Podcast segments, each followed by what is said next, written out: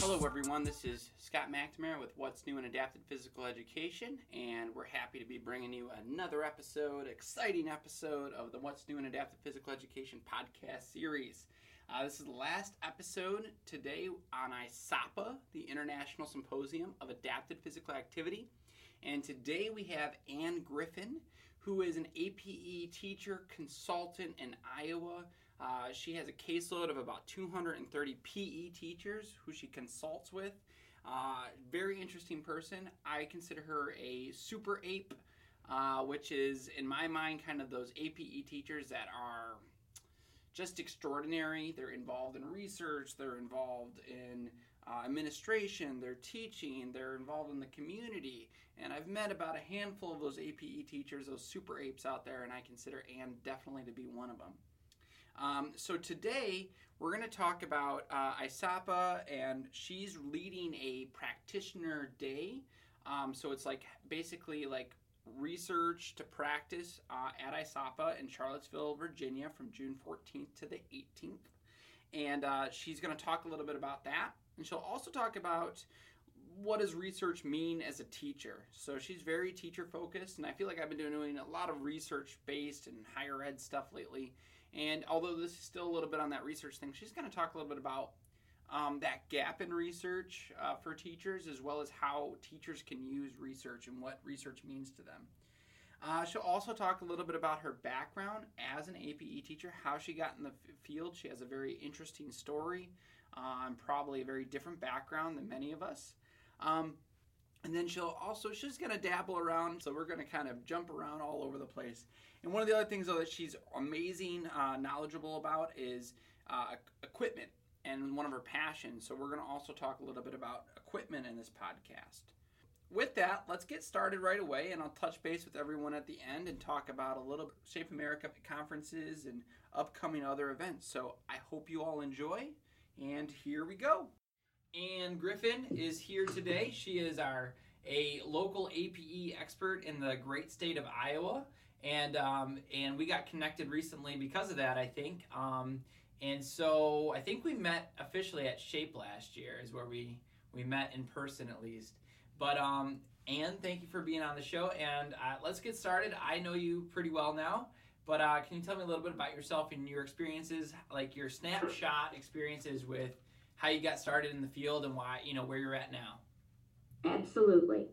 Um, I, I came into the field um, in sort of a unique way. My un, I went to a small liberal arts college, but I was an undergraduate business economics and French major, um, won a scholarship to get a, um, a master's degree in or an M B A. And um, while I was at, while I was at um, at college, we had a January program, a um, J term, an exploratory term.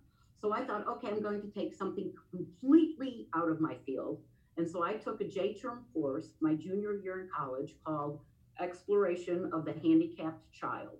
So that tells you how long ago it was. That's before handicapped was changed. So that was like in nineteen seventy-four.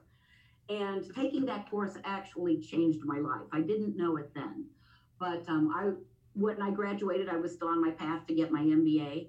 Until a friend of mine, about probably a month before I was supposed to start my M B A at Indiana in international finance, um, said, "You don't sound very excited about this." And I said, "I'm not really." And she said, um, "She said, what do you, what have you been doing?" And I, I said, "Well, I said I find myself doing a whole lot of volunteer work with kids with disabilities." And she said, "Why don't you do that?" And I was like, "Whoa, why don't I do that?" Um, well, one, I had a Fulbright scholarship to get an M B A, and my dad thought, oh, oh boy, here goes. My daughter is going to be Miss Biz and um, making millions. And I said, I'm going to I'm going to go get a degree in um, adapted physical education. And he said, "Honey, you throw like a girl." He said, "You have no business in physical education." And I said, "Honestly, Dad," I said, "I throw like a two-year-old." Um, and I, I found a program, uh, the University of Iowa allowed me to write my own program at a graduate level. I mean, at that time, I didn't even need a teaching license to teach adapted physical education because it was prior to ninety-four one forty-two. Um, but they opened um, graduate admissions, and uh, I wrote my program, did as much practical work as I could. It was a combination between special education, early childhood education, physical education, therapeutic recreation, and as much practical work at hospital schools as I could get.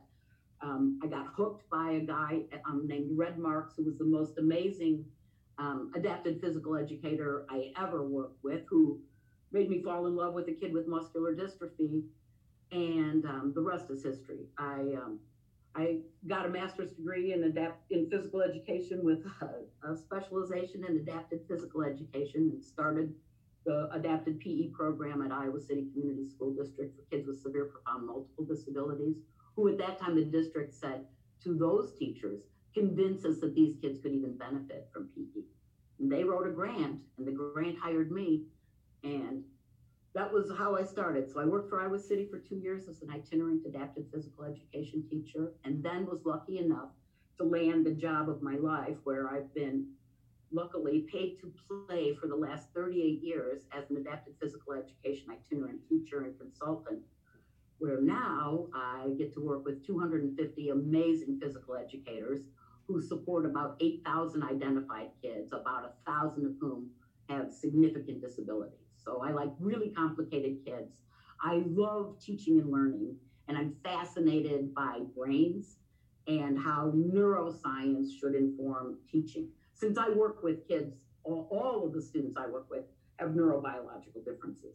So, you know, it shouldn't be surprising to us that they all learn differently. We're all as unique as our fingerprints and our brains. So it's sort of how I got where I am, and yeah. I'm still happily employed.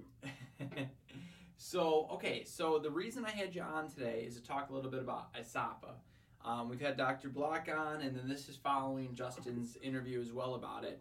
So I want to know a little bit from your perspective.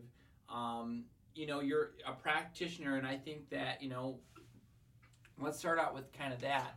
Why, you know, from a practitioner standpoint, I see I S A P A, I'm going there to do, to learn about research. That's why I'm going. Um, and I know that you're going to be putting on a practitioner day, uh, which I'm excited to kind of hear about um, that part of it. And then also I want to hear why would a, you know, why is it, why would a practitioner want to come to I S A P A? Why would a teacher want to come to I S A P A? Well, the big reason is because it once again is in the United States. So the last time I was at I S A P A, I was there in nineteen ninety-one. I was newly married. I was also pregnant, and I was presenting. Mm-hmm. And um, and I was presenting on students with severe, profound, and multiple disabilities, which at that time I was one of the few people in the country who uh, was regularly doing that. That was actually about the time Marty Block and I also met. So, um, so I'm one. I'm I'm. absolutely thrilled to be able to go again. I've never had enough money to go to any of the international um, symposia, which I would have loved to have experienced. So as a practitioner, one, you get to interact with people from not only all over this country, but all over the world. And there are very, very different views of that. So as I said, I love to learn. So that was key. Um, but now it is in Charlotte. Is it right, Charlotte? Uh, Charlottesville.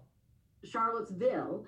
Um, and Marty's in charge of it, and he asked me to fill in for his slot, which are really big shoes to fill, um, and I'm very honored to be in those, um, in unique programs. And I'm like, oh, wow, that absolutely suits me perfectly, um, because I, I sort of am a unique program, and I got I got where I got in a very unique way.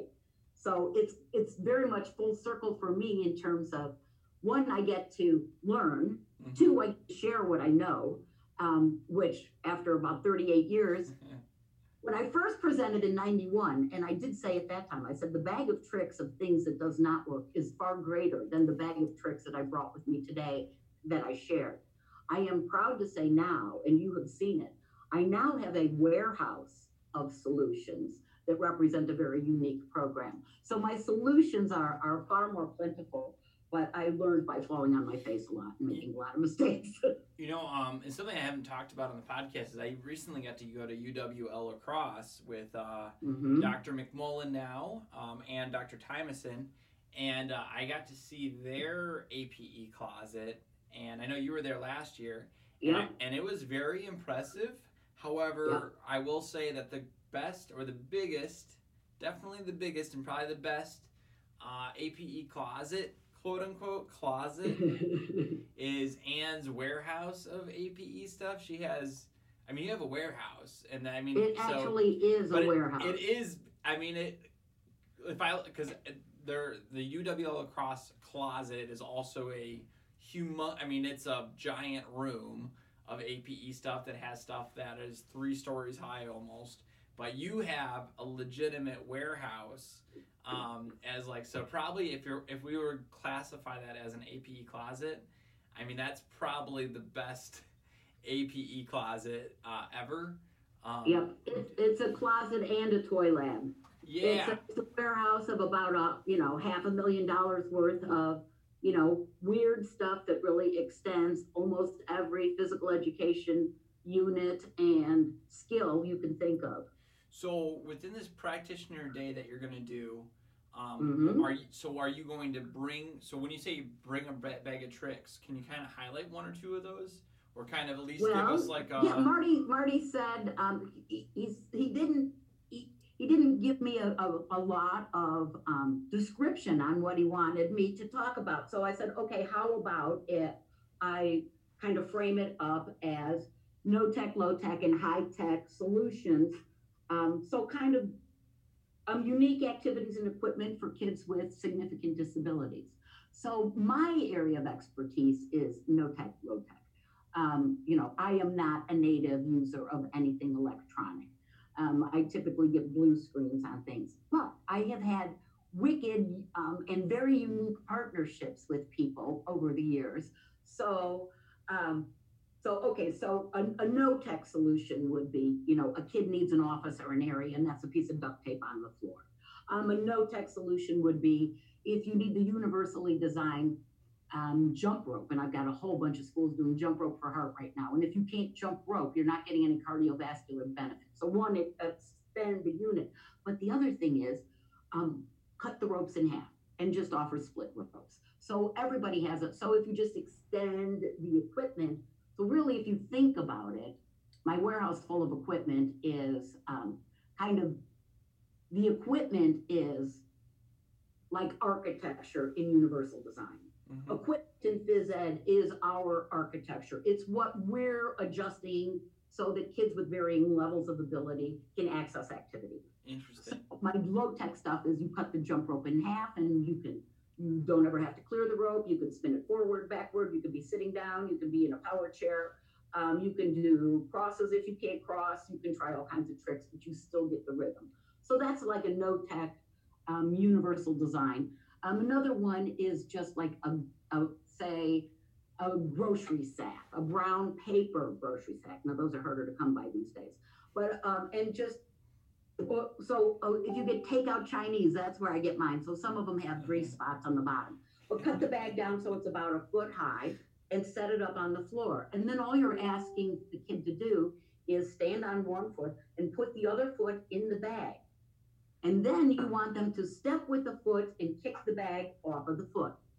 Well, you have now done a really cool balance activity. You haven't said to the kid or held on to the kid. You, you can evaluate them quickly. You have no money in the task um, and a, a no-tech way to elicit a skill. So those are, and that's like no-tech sorts of things. Very cool. Um, low-tech would just be... Let me let me think of what would be a good low tech thing. I, well, let's do high tech now. Yeah. Okay, another um, no tech, low tech. This would be maybe be low tech. So for my low tech stuff, so the no tech is stuff that I can do real easily. Low tech, I'm pretty good with too, and I'm pretty good with P V C cutters. So low tech might be um, P V C, um, and you cut it and you stick elbows on the ends of it, and then you stick those elbows into cones. And now you have, and, and if you hang tinsel on that or streamers, or put the cones up on chairs. Now you have something the kids can go under. It can be a car wash for scooters or wheelchairs or whatever. So that's pretty low tech. Um, making out of P V C and kind of making more durable ladder golf. Um, and we do ladder golf with P V C um, so that you, you can take apart the vertical and the horizontal so you can store them flat And then we also don't use golf balls, of course, because you need to think about what can these kids do with these balls to me. Um, so we use tennis balls.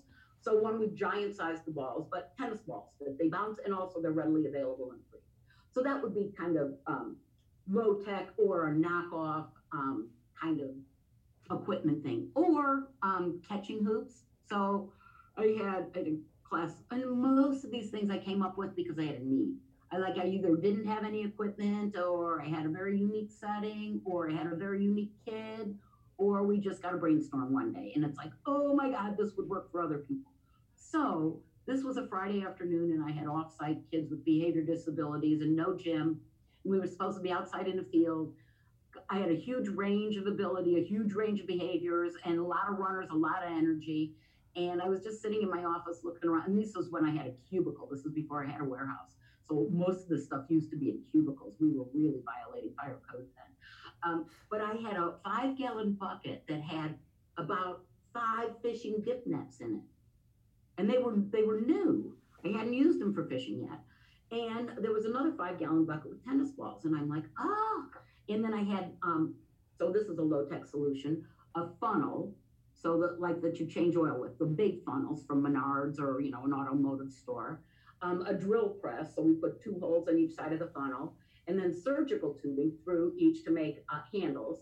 Essentially what we were making was big water balloon launchers, but we made them out of funnels, um, surgical tubing or exercise tubing, and a couple of sprinkler hose um, handles out of um, the sprinkling department at your local home goods store.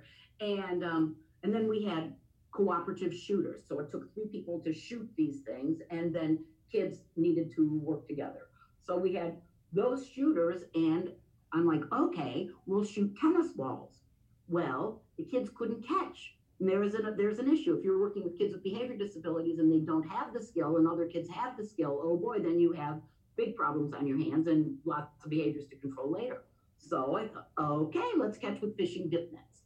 And it was, it was a just a total fluke, but it was a total winner. It, it was great fun. Except at the end of class, transitions are always difficult. Um, the the poles on the fishing dip nets, some of them were like about three foot long, you know, for like really dipping into the lake to get fish. Um, oh boy, they could jack each other or me with the with the handles. And I'm like, geez, I could really use one with no handle. And so the first one I cut off. And then it's like, oh geez, I could just get replacement fishing dip nets, stick them on three quarter inch P V C. And this is where my second set of elves come in, my no-tech, low-tech helpers. Community corrections volunteered to make things like that for me. So they make tag sticks, they made hula hoops, they made catching nets out of fishing dip nets and P V C, but most of them were also drug addicts. So we weren't allowed to have P V C glue um, to put the hoops together, but um, the clients came up with an alternative solution that we're using to this day, which is really brilliant. We just heat the P V C after we've cut it and formed it into whatever size circle we want, anything from an eighteen inch basketball hoop rim to a big, huge cooperative catcher that the two or three people can use to run around the field to catch um, flying objects.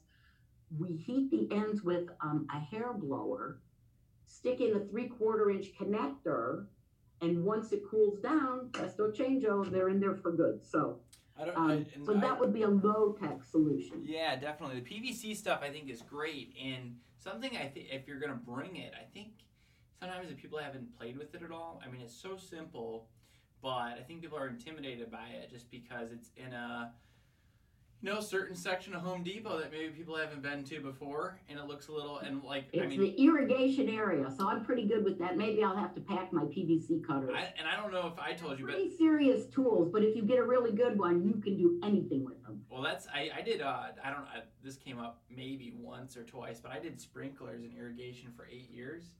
Oh, and, so you know the little heads I'm talking about. Well, those were the handles on the yeah, front shooter. Yeah, absolutely. And we used to, I mean, if it got bad sometimes, especially like with large two-inch pipe, we would get blowtorches out and do exactly what you're saying.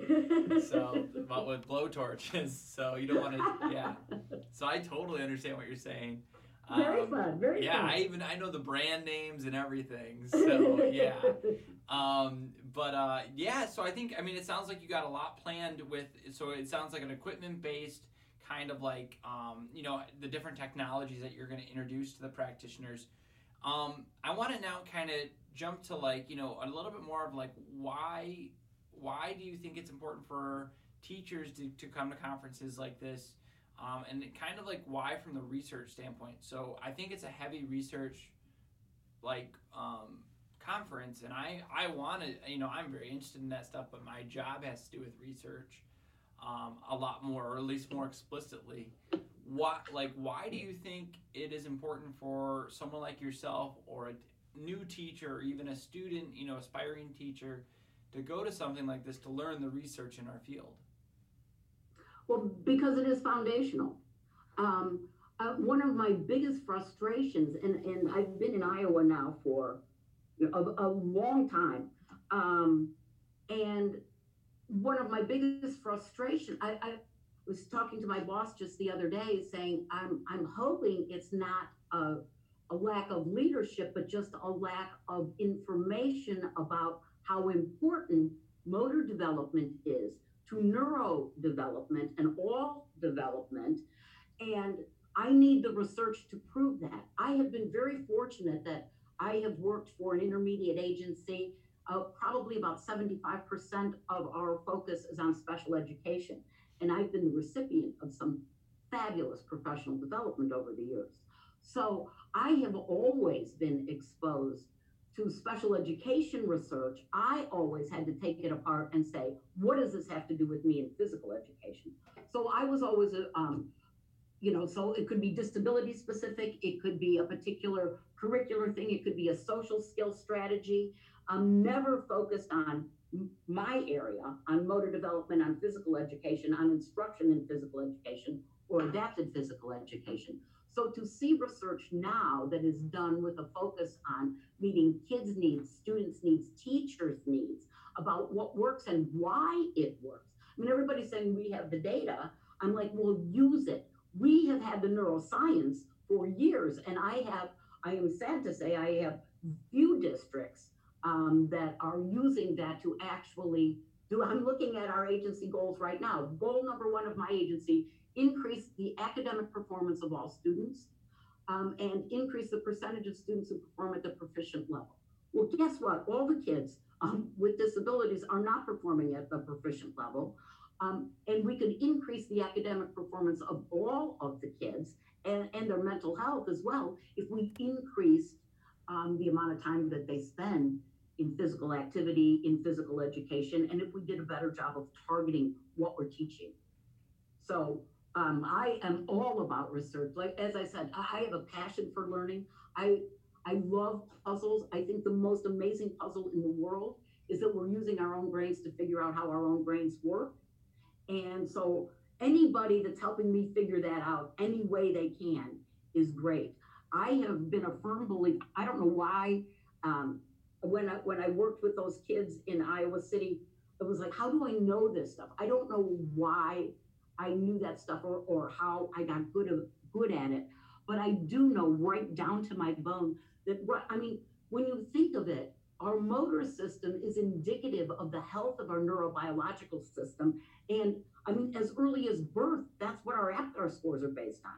You know, so it's, um, the researchers to me, one, have been divorced from what I'm dealing with a lot.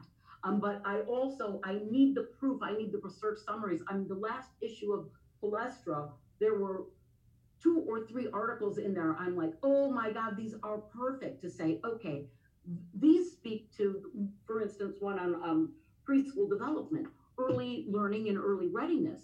All of those are motor skills that kids are not getting anymore. Most of my preschoolers get no physical education. Um, Kids with identified preschool, they're like, nope, they just get what the regular preschoolers get. And all of their learning readiness skills are motor-based, perceptual motor learning, visual learning. I mean, it's, it's it's like, this is what they're missing. And we've taken it out of schools to, to think that really, if we add more time to literacy and math, they'll get better at that. In fact, we're doing just the opposite of what the research is indicating that we do. So one, I, I love the research, and two, I'd like them to be louder. My third issue is many times the researchers are very divorced from what I'm doing in school. It's like, answer some questions for me. It's like, why don't you come talk to me and ask me about what I've observed about very weird kids or very difficult kids or very complex kids or kids that respond differently to situations, um, and answer questions that directly affect real world settings. Um, but I I love it. Bring bring me any perspective from anywhere. I, I Uh, the the big thing I know is that I ha- I have learned lots and I have plenty to learn, and that's what's so much fun. I I want to maybe on that last point, like, or a little bit like, so you're saying, like, you know, sometimes we're, we're divorced a little bit from the practitioners and such, and like, what can yep. we? Yeah, I think that's that's probably a real issue. I mean, I had a conversation. Okay, so here's one. I had a conversation. This was a. a professor of higher ed, and we were talking about adapted phys ed, and this was when we first met, and I said, okay, so what do your your um, undergrads in adapted phys ed, I said, what phys ed curriculum are you adapting? What, what are they learning? And she was like confused and stunned, and I'm like, it's adapted physical education. You have to start with a great physical education curriculum. That's where, that's all of, that's where you start. So, you know, to, That that surprised me, and and I think it surprised her and caused her to think differently about how they're educating. Yeah. Um, you know, and like I said, I, I come from a state that we haven't had a professor in higher ed um, in adapted phys ed in a long time until you got here. So, I mean, I think maybe in Iowa State, but you know, not as significant. We we used to have good schools of education at our our. Um, Regents universities, and um, now you and I is yeah a, a, a, it seems like we're the only one one you know we're the only one doing physical education at a large. I mean the I think they said we right. have about two hundred forty students, undergrads, that are all P E, which right. has to make us a pretty large program, um, exactly. especially in the area. So but right. at the same time, my students, and I've talked to you about this, are, even though I am seen, you know, as an expert in the area of adaptive physical education, I have a podcast that people listen to and um, all these things. But I, you know, my students only get one class of A P E, and I, I work so hard to try to make that class six, you know, um, meaningful to them. But at the same time, they're getting one class, um, you know, and what can, you know, I mean. It's a, it is a, it's a ridiculous expectation. Yeah. Uh, in Iowa, if you are licensed to teach phys ed, the Department of Ed says you are licensed to provide specially designed instruction to any kid that comes through the doors of the public schools. And in Iowa, that is everybody. And it's one three-hour class in adapted physical education. I was the teacher of that class. I know how important that is. Um, I also know how much I wasn't taught in a master's degree in adapted physical education. So when when you take the most complicated kids in the school and you just say, well, we're, we're going to push into first grade, or we're going to have a unified program um, with all of our special ed students. Um, and you assign one person, even if it's the best phys ed teacher with the best phys ed background, that is a whole lot of weight and responsibility on that person, you know, and that honestly, if administrators really looked at it, that is a liability in my head. Um, no, they, we're, we're putting out people that aren't trained. Yes. Um, and, and I, I mean, I, oh, I I'll have, repeat. I'll, I and they I, are, they uh, honestly, so here's the other side of that. So they don't have much training. They yeah. don't know. They've been opted out of the system for a very long time. And, and you have to wonder, is it system, is it systemic or systematic? But by the same token, they have come up with the most amazing solutions for kids and for schools, and um, and developed, you know, saying, okay, we don't have any of this, but we have this. Oh, how do we make it work? Mm-hmm. So the ingenuity and innovativeness of our physical educators, who get very little help and support. And and now, I mean, like, we are the only A E A left in the state that is providing even adapted physical education consultation. That's problematic. You know, there Every one of my P E teachers would love to have an expert to help them with very difficult kids. Definitely, definitely. No, I mean, I remember, uh, I remember that almost like people begging for that when I was teaching. Sometimes, yes. our, sometimes our our A P E teachers, I had, a, you know, the teacher right. uh, of kids with autism. I mean, they were took so long sometimes to get those consultations to come in too. But well, so so as a one last question about this whole like research thing, because I think. I think it's interesting to kind of, you know, pick your brain because you've been, you know, I mean, you've definitely dabbled in research yourself and, uh, you know, a lot. Yeah, just, I ed. wish I could do more because no time, you know, but, absolutely but no time. At, for me, as a um, researcher, do you have any strategies or anything for me to be a better, like, researcher that's kind of looking at, like, what I can do, like, kind of to help the field? Versus just like, because like, I mean, I'm sure that, you know, and I'm the new A P E uh, professor and all that. So probably as time goes on, I'm going to get more and more in my quote unquote ivory tower. Um, right. But like, so how do I? Hopefully not. No, I know. But like, how do I, how do I step out though? You know, like how do I, and have people done that at all with you? Have people ever contacted you and picked your brain about stuff like um, that? Not, not so much. But like I said, yeah. we don't have any people or we didn't have any people here in Iowa. Yeah. Um, you know, my, my degree um, came because Maggie Fox, who was the head of the department right then, had a special interest in adapted physical education and hadn't had a grad student forever.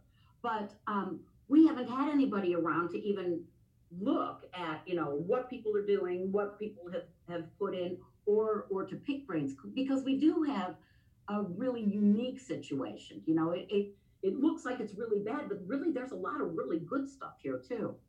Absolutely. I mean, when I went to your system, like your system that you've set up, and just to describe it a little bit more to people, is basically you've started, you've created a U P S system where you're shipping out equipment to, because you're in a, a very rural area overall, even though you're in Cedar Rapids, which is a bigger city, you're shipping out equipment with, you know, instructions on how to use that to a variety of teachers. And even though they don't have always direct consultation with you because you have so many people, they're getting specialized equipment and specialized instructions on, you know, probably a weekly basis from you.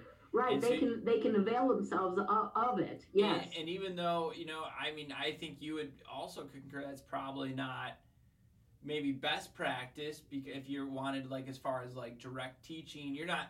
Is in like you're not um, meeting all the kids' needs through that, but you've kind of put it, made it a solution to kind of, um, you know, with the resources that you have, how do you make yourself the most?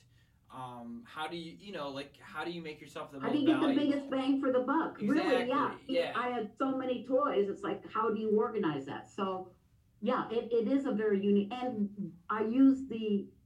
Um, a lot of the wonderful things of an A E A. So all of the A E As deliver and support. We support instruction in media, technology, um, educational services, so all curricular areas and special education. This is done all over the state. And we all have van delivery service. So we deliver to every one of our thirty-two school districts twice a week. So things in my warehouse can go twice a week, and then it stays for three weeks with a physical educator to extend um, the unit to them. So yeah, it um, it did it. We moved it this year, so that was a big progress um, process. But um, we're pretty pleased with the outcome. It it is reaching more people, and um, it, it's helpful. Yeah, so sort of tried to universally design physical education with equipment. Yeah, uh, assuming that schools pretty much have enough equipment to teach the curriculum. So if you're thinking M T S S or multi-tiered system of support, level one, I'm expecting them to have, I have level two, level three. So I have the no tech, low tech, high tech, you know, access sorts of um, adaptive equipment that then they can check out. And if you're a small district and you have one kid, um, you're not gonna buy a switch activated um, bowling ramp that costs five hundred dollars for one unit.